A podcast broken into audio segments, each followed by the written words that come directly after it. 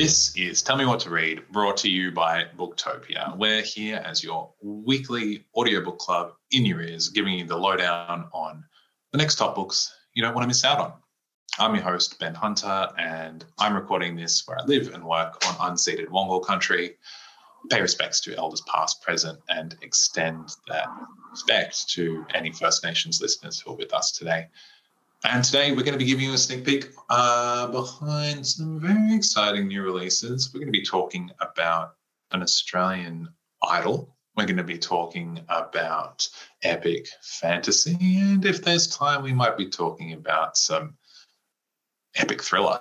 Um, with me to navigate you, uh, I have Jess, the book dragon Paul, and Shanu, who, as we've discussed, needs no last name. She's like Cher or Beyonce or uh, Madonna. Yeah, that's exactly that's exactly what everyone says about me. um, welcome, guys. Uh, Jess, I'm gonna kick off with you because uh, you've had your nose in some very big books by one Samantha Shannon. Can you enlighten me? Um, yes. So Samantha Shannon has written a few series, but um, the one that has uh, captured my heart is probably The Priory of the Orange Tree, which uh, The Priory of the Orange Tree was released a couple of years ago, and very recently, um, about four weeks ago, the sequel prequel, A Day of Fallen Night, was released. Sequel prequel, I hear you ask. Yes. Um, a sequel prequel is a book that is written after the original book, but set before the original book. So it is set a few hundred years before Priory of the Orange Tree um, and has all of the amazing things that Priory of the Orange Tree had in it. It is set in the Queendom of Inys and um, and lots of other areas um, and it contains dragons and worms and fruit that gives you magic and um, all sorts of other amazing things. Um, I think one of the things that I loved about it was just how detailed the world building was. Um, and, and what is different about A Day of Fallen Night is that actually the intricacy of that world building deepens even further which, considering it is set after, uh, set before A Priory of the Orange Tree, actually makes it a really great first read as well. So it doesn't really matter which order you read the books in. Um, but the world building in A Day of Fallen Night is a beautiful example of how to build a really intricate um, world with lots of politics and lots of different um, areas of this you know strange earth with um, lots of different people in it and how then those stories kind of come and tie together um, mm. and what is really great about reading the two books is that um, you see the ancestry as well um, and there's this sort of foreboding that happens and there's this like really big i can't really say too much about spoiling the storyline. Um, but you discover something in Priory of the Orange Tree, which really changes how you view um, the religion of one of the books. Uh, of um, Priory of the Orange Tree and and where it's come from. So then to read a fallen a day of fallen night with that knowledge, it just makes the whole the, the characters and what they experience and the decisions they make so bittersweet and at some points you just want to grab them by the shoulders and be like no it's futile don't do it. Um, but yeah so i loved it and um, they're, yeah they're both like 900 page book 900 page books so. Just a casual 900 pages. Yeah so you want a really big cup of tea. Any book that makes you want to grab someone by the shoulders i, I feel like is a winner. Um, but i want to drill down into that concept of world building for a second because it's something we talk about a lot in the the realms of speculative fiction, sci-fi, fantasy, mm. etc. Um, but what does it mean when it's done well for you as a reader? Like, what when you okay. say world, book, world building's really good in this book, what, yeah. what is what is what is um, the special source of that? Um, for me, it's all about how I feel. So when I read a fantasy book, I don't want it to feel realistic. It's in fact it's supposed to be unrealistic. It's supposed to be escapist, mm. but it's supposed to feel believable. I'm supposed to be so sucked into the world that I do not question the fact that there are dragons and that the dragons without wings or are called worms or the other way around. And I don't question the fact that if I eat from the orange tree that I'm going to have powers. Like for me, that is so believable because I um I'm there. Like I'm I'm there on the page with every word that is written. I'm like, yeah, I'm yeah, yeah, I get it. Um, so for me, I think that is what great world building believe it re- really is. There are some fantasy books that I have read by really prominent authors where the first 200 pages I'm like, what? I don't I don't understand. Is there a glossary? Does this come with a manual? Hmm. Like how when do I work out what's actually happening in this book? And I think that one of the things that makes Samantha Shannon such an artist is the fact from from from the very first sentence, I'm like, I understand. I, I can picture myself in this world. Um, and, and I think that for me makes a true fantastic fantasy book. Mm. Um, do you have favorites in the the fantasy canon, and, and where does this sit among them? Oh God, that's a really great question. Okay, so um, but bear with me on this one. But mm. I would say that the Day of Fallen Night and Priory of the Orange Tree gives me a kind of Tolkien feel, but it's queer and there are lots of women and they're just busy slaying. So, uh, like, do, do, you, do you follow me? I follow. I'm, I'm, that's all you need to say. that's that's amazing. that could be no better pitch for any book ever. Well done. You've you've nailed it. um, that uh, thank you. That's I'm. I have to read these books now. That, I'm done. That's. Can I just? Yeah, can I just be really a pain and just mention a book that we weren't going to talk about today, but just I'm just going to take this opportunity because it's me and this is what I always do, and also Jess is here right now to talk about um, a book that I think you got to meet the author, right, Jess? I certainly, I know I did. Uh, oh, I know exactly what you're about mm-hmm. to say. Mm-hmm. Just when you're talking about uh, amazing world building um, yeah. that is unreal, but also feels 100%. Of course, this is what's going to happen. Um, I'm obviously talking about the one and only amazing Garth Nix and his yeah. uh, brand new book, uh, The Sinister Booksellers of Bath. Yeah, which Again, is brilliant, brilliant world building. Yeah, and and I think that when you were describing um, uh, describing the last book, I'm like, that is kind of reminding me of how I feel when I read one of Garth Nix's books. And I think this one, The Sinister Booksellers of Bath, which is the follow up to The Left Handed Booksellers of London. Um, yes. Which I didn't think could have have a better like could there could be a better title for a book, and then he came up with this like title for the sequel. Um, gives me those same those same feels, and even though it's technically sort of fits under YA, he has written that for every person. So I think if you want um, a shorter read in terms of length of length of book, but not in terms yeah. of scope of story, then um, then that is that is one that I think would I think people would also really enjoy. Do you not agree? Yeah. Yeah, definitely. And, and, as you said, it's it's written for a slightly younger audience, um, but also has this very unrealistic but totally believable world, which is you know what makes makes it such a brilliant book. Um, it's set in the 80s, which I think appeals to yeah 90 sorry 1980s yeah. yes good um, 1980s um, which I think if you're an adult reading it to a child eh, or, or just reading it as an adult because you enjoy a children's book, which is okay, by the way, and we should we should be doing that more. Um, it's so nostalgic and it's so beautiful. And I just love this idea that um, behind every bookstore there are left-handed or right-handed booksellers, and the left-handed are the fighting ones, and the right the right-handed are the academic ones. And every so often there is a rare, even-handed bookseller that is both fighting and academic. Um, yeah, and I just love this idea that every time you go into a bookshop, you don't know whether the booksellers behind the um, cash desk are um, what they seem to be. I'm sold.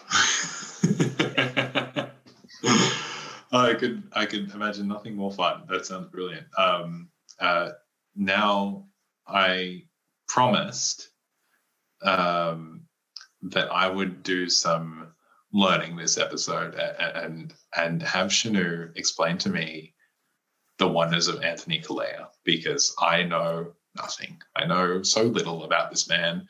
He was on Australian Idol and now he's famous, but he's got a book. Uh, so so explain. Yes. Well, I mean, honestly, Ben, I don't know what else needs what what else you need explaining. Okay. is is like he he is like every nonna's favorite grandson that's not actually hers. He's like every um what every uh you know uh woman would love to be like the best friend would be Anthony Callea and um every guy if they've seen the cover of this book, my lord, would we just want to be him. Um, he is just uh he, he was one of those um when Australian Idol was like the first iteration when it got really, really big, um, and people that didn't win were just as important as the people that did actually win the season, you know. So he didn't actually win his season. Although if you ask anyone now, 20 years on, they probably would have gone, oh yeah, of course Anthony Callea won, just because he is so well well known now. Yeah, I probably wouldn't recognize the person that won. Uh, if he if he didn't win, that's wild. He, yeah. I'm just I'm on Google Images. He's got a lot of haircuts. Yeah, and he's had an, he's had well, not long with a, a lot of haircuts. He's had like an amazing an amazing career. He has done so many. He has recorded so many albums. He sings in Italian and in English. He's um he's met so many famous people. And um, what's really incredible though is that um, through all of that, it's all his whole life is about family. And so this this um, this autobiography is really is a really uh, touching one because he really talks about the love of his family and his nonna and his parents and um, now his husband who wrote the foreword um, for the book which is just so sweet and what a what a romance. Um, and so and, and so it's one of those great um, autobiographies where you like like Amy was talking about in the first episode, why celeb autobiographies are so interesting is you get to kind of peek behind the the scenes of somewhere where you don't, you know, of, of areas that you don't usually, but you also get the real true story of what goes on behind the really happy smiling facade of someone that you can, that you you know that you see for so many years. Um, and so he really digs deep in this um, in this autobiography to to really explain to you what it was like growing up and growing up gay and not being able to sort of tell anyone um, and, and that coming out process, um, but also to where he is now. And I think what's great about this is it's such like an uplifting and wonderful, um, wonderful autobiography where you just feel you feel really good while you're reading it, and you feel you feel the love that he feels for life and for um, and for music and singing, and how right from an early age when he was like a little little child, that's what all he wanted to do was was to be a singer. And he's got just such a great voice. So there's I'm not going to, you know, I mean, it's out now, but I'm not going to. And we have signed copies, which is very, very exciting and mm. very, very limited. So um, hopefully, you're not reading the, you're not listening, you're not listening to this weeks after we put it out because they will be sold out by then. but um, if you're listening to this one has just been released, then you should still be able to get one.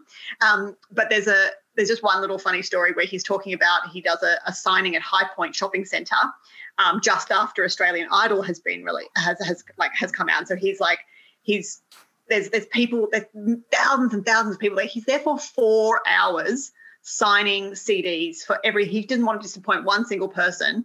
And uh, right at the end of the time, he's fatigued, he's exhausted. He's he's tried to like take photos and have a chat with every single person that's come through, make it personal. So he's signing a CD, and her name was Virginia. And I think you can imagine if that's not the name that he actually, that's not the word that he actually wrote when he oh.